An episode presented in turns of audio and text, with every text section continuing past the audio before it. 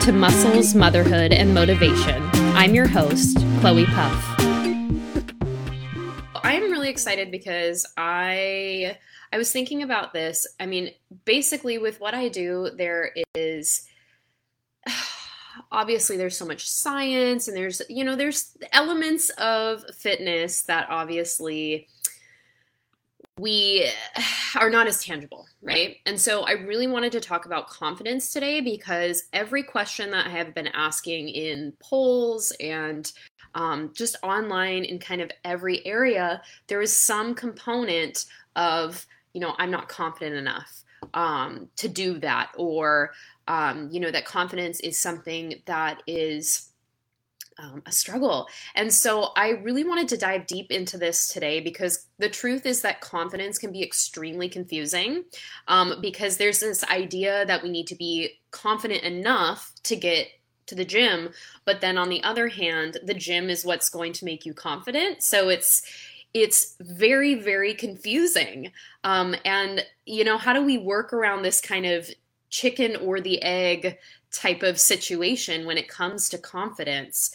Um, but first, before we actually talk about logistics, we need to talk about what confidence really actually means in this case. Um, and the truth is that confidence doesn't mean being in love with your body. It doesn't mean that you do everything perfectly and that, you know, you have it all together. It, what it really means uh, is that confidence as it pertains to your wellness means that you believe very strongly in your ability to be able to to achieve the life or to have the life that you want. Um, not just in fitness but really just overall. Um, and even if you're not someone who's there yet at that level someone who can practice self-acceptance give themselves grace for for where you are in your journey currently, that is someone who is confident, um, or at least has the potential to really be fully confident. Um, and the, truthfully, there's two sides of the coin because on the one hand, confidence comes from practicing these things like self acceptance and self growth and, and all that. But on the other hand, it really does start with this decision, right? Um, and if we're talking about confidence um, in like a more extreme version, um, the the example that I think of, um, and for my for my millennials, maybe you can relate, uh, is growing up watching American Idol um, and seeing these folks who are just absolutely terrible, but just so confident in their ability and just singing their hearts out, just belting it out, even though they're terrible, they had the confidence to go up and do that.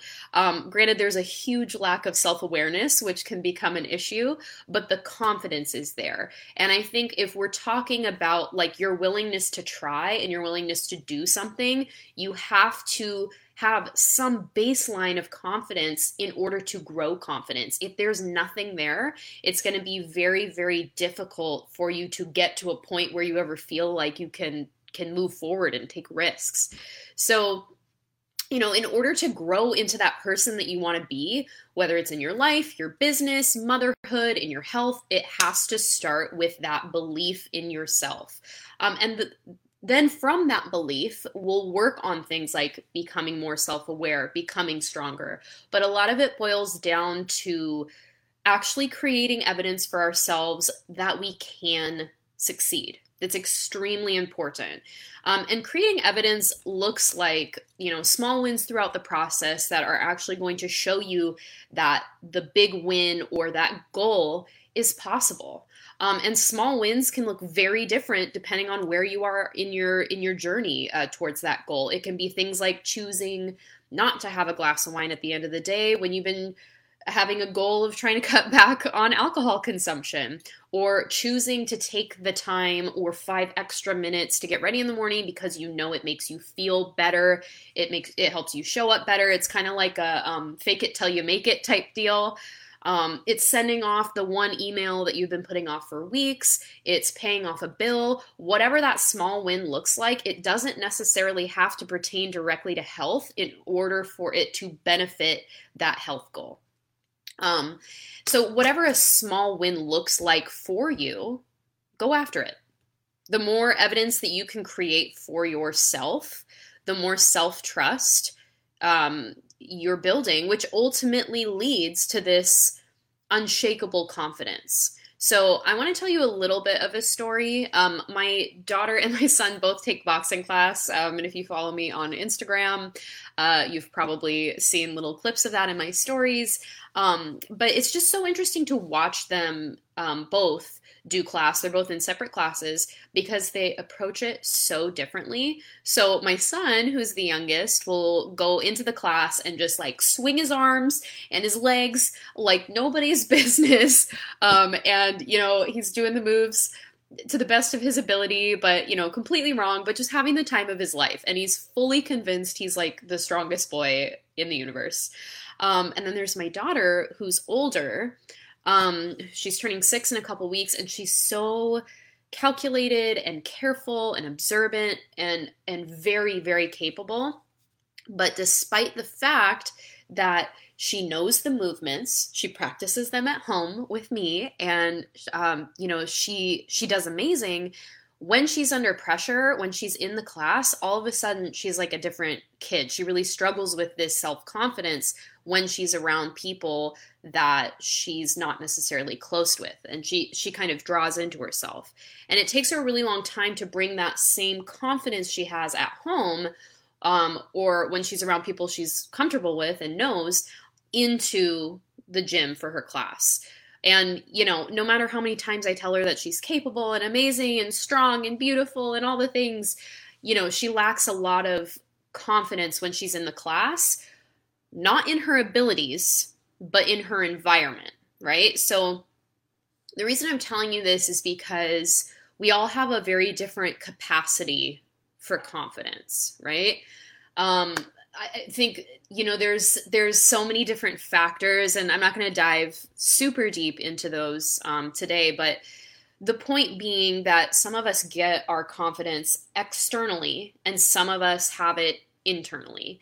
Um, and my daughter is just not one for that external validation.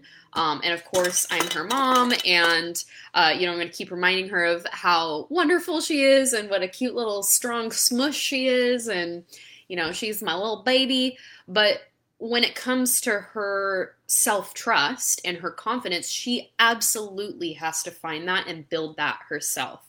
Um, granted, part of the reason why she is so confident in her in her abilities internally when she's at home um, is because it's there. Uh, but then all of a sudden, this with this environment shift, it becomes um, it's like she's a different kid. And you know, think about it in terms of like how we are as adults. Think about when you when you are like newer at something, it can feel really scary to go and do it in front of other people.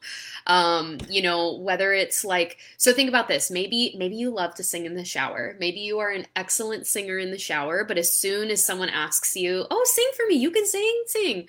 Um, you just like cave in, you crumble. And that's really similar to what's happening here. I mean, really we just need to I'm gonna I'm gonna backtrack here because this is this is really important. As far as the mystery of confidence goes, I want you to take a second and realize how much of your confidence is directly tied to your level of fear around whatever it is. So you're likely much more confident in the things that you're really good at or don't have much fear around. And when it comes to our health and our bodies and our capabilities, a lot of us really can't visualize what it would look like if we were to just do the thing or be at our, you know, be at our goal. And whether it's going to the gym, whether it's sitting in those pants that you grew or you grew out of during the pandemic, whether it's trying a new sport, whether it's coming back from an injury, whatever it is, there's so much fear around positive change toward our health goals. And most of that fear is tied directly to failure. And I think the reason that we lack confidence overall is because we fear that we'll never get there. And you know why that is? it's probably because you've tried diet after diet or program after program with little to no evidence that it was either sustainable or that it worked. Um, and, you know, so let me give you an example. When I step on the scene, I come into your feed or I'm I'm in your circle and I can say, you know, I can help you transform your body and mind in X amount of time without having to spend hours in the gym or in the kitchen and giving up these things that you love. Um, it's your your immediate reaction is probably going to be doubt or fear. And it's based in you usually not usually not externally right? Um it's not the the the reason that we don't take the leap the reason that we don't step into that next phase of our health isn't because we don't believe in the program. It's it's that we fear that no matter how perfect, scientific, proven, whatever this program is, that we're going to fail at one point or another. We make this assumption that failure is what's going to happen. And you are going to create the results that you believe. So if you already tell yourself you're going to fail, guess what? You're going to fail. And the truth is, you really will probably fail over and over and over and over and over and over and over again. But what the failure actually teaches us, it's not actually when the failure occurs, but the learning moment, that aha moment that comes when we press beyond the failure. It's what happens after this failure. We, the confidence is built when we choose to actually get back up after we've been knocked down. And so, with that said, I, I challenge you to get out and do something today that scares you. So if that means going to the grocery store and buying one less processed food item and, you know, exhibiting some self-control and putting more produce in your basket because maybe you're not like a big fan of vegetables, but maybe buy a vegetable to roast and to try. Um, or maybe if you're terrified to start a workout program because you know you won't complete it, you don't have to do the big thing today. You can start with 15 minutes of movement. You could start with five minutes of movement. You could start with one day a week where you intentionally go out on a hike, whatever it is. But again, you got to start small. So you're going to have to start building evidence for yourself that you're actually capable of doing these things that you fear. So take a deep breath count to three, just like you count down your toddler when you want them to like go down the slide. Come on, you can do it. Or, you know, try something new.